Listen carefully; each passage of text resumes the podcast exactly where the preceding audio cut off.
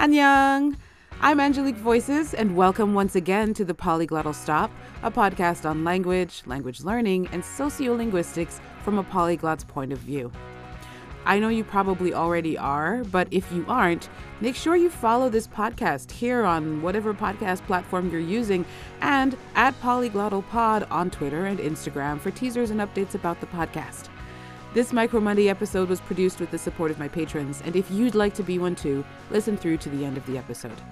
Today, I'm talking about the difference between veracity and voracity. Yes, I promise those are two different words, so let's just get into it.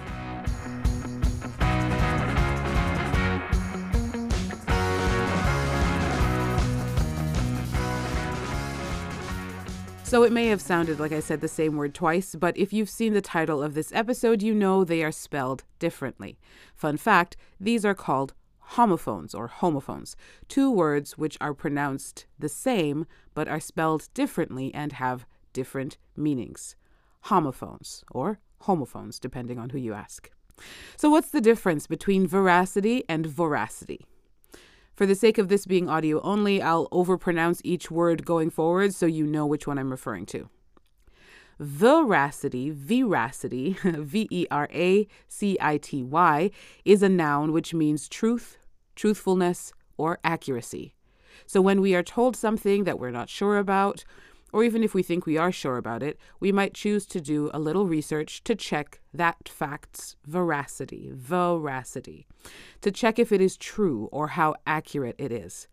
Veracity has been in use since the 1600s and comes from the Latin root verax or verax, spelled V E R A X. Um, now, when I read the Latin word, I thought I knew the pronunciation. But then I checked the veracity, eh, eh, of that pronunciation and found I was kind of right and kind of wrong. So in classical Latin, it's verax, but in ecclesiastical Latin, it's apparently verax. Too deep, Angelique.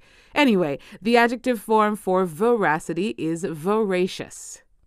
Okay, so veracity and veracious.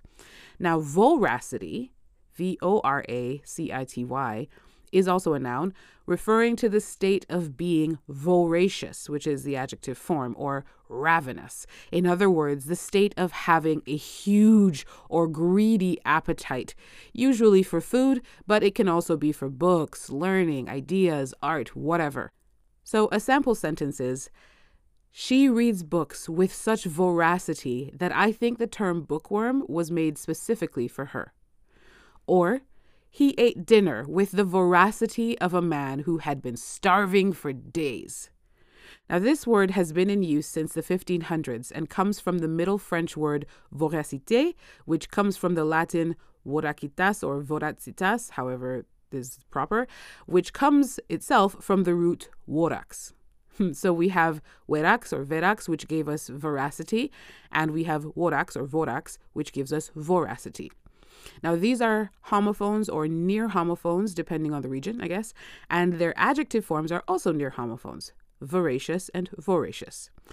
Another fun fact from Merriam-Webster.com is this. Voracious is one of several English words that derive from the Latin verb vorare or vorare, which means to eat greedily or to devour. Vorare is also an ancestor of devour and of the ivorous words, which describe the diets of various animals.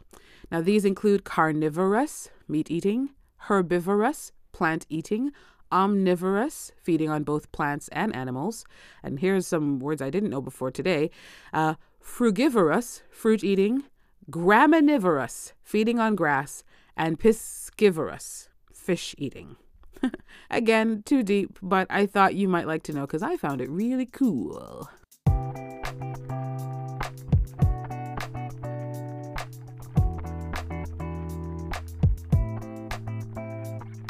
Thanks for listening, y'all.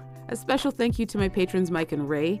Anyone can join my Patreon or buy me a coffee if you have the financial means to support the show that way. Links are in the show notes. Otherwise, it would be really great if you'd share this episode with a friend who's into language and culture. Then head to Twitter and Instagram at PolyglottalPod to tell me what new thing you learned from today's episode. I'll see you back here on Thursday for a great interview with another teacher in South Korea, Mike. And until then, remember that you matter, and so do Black lives. Happy learning!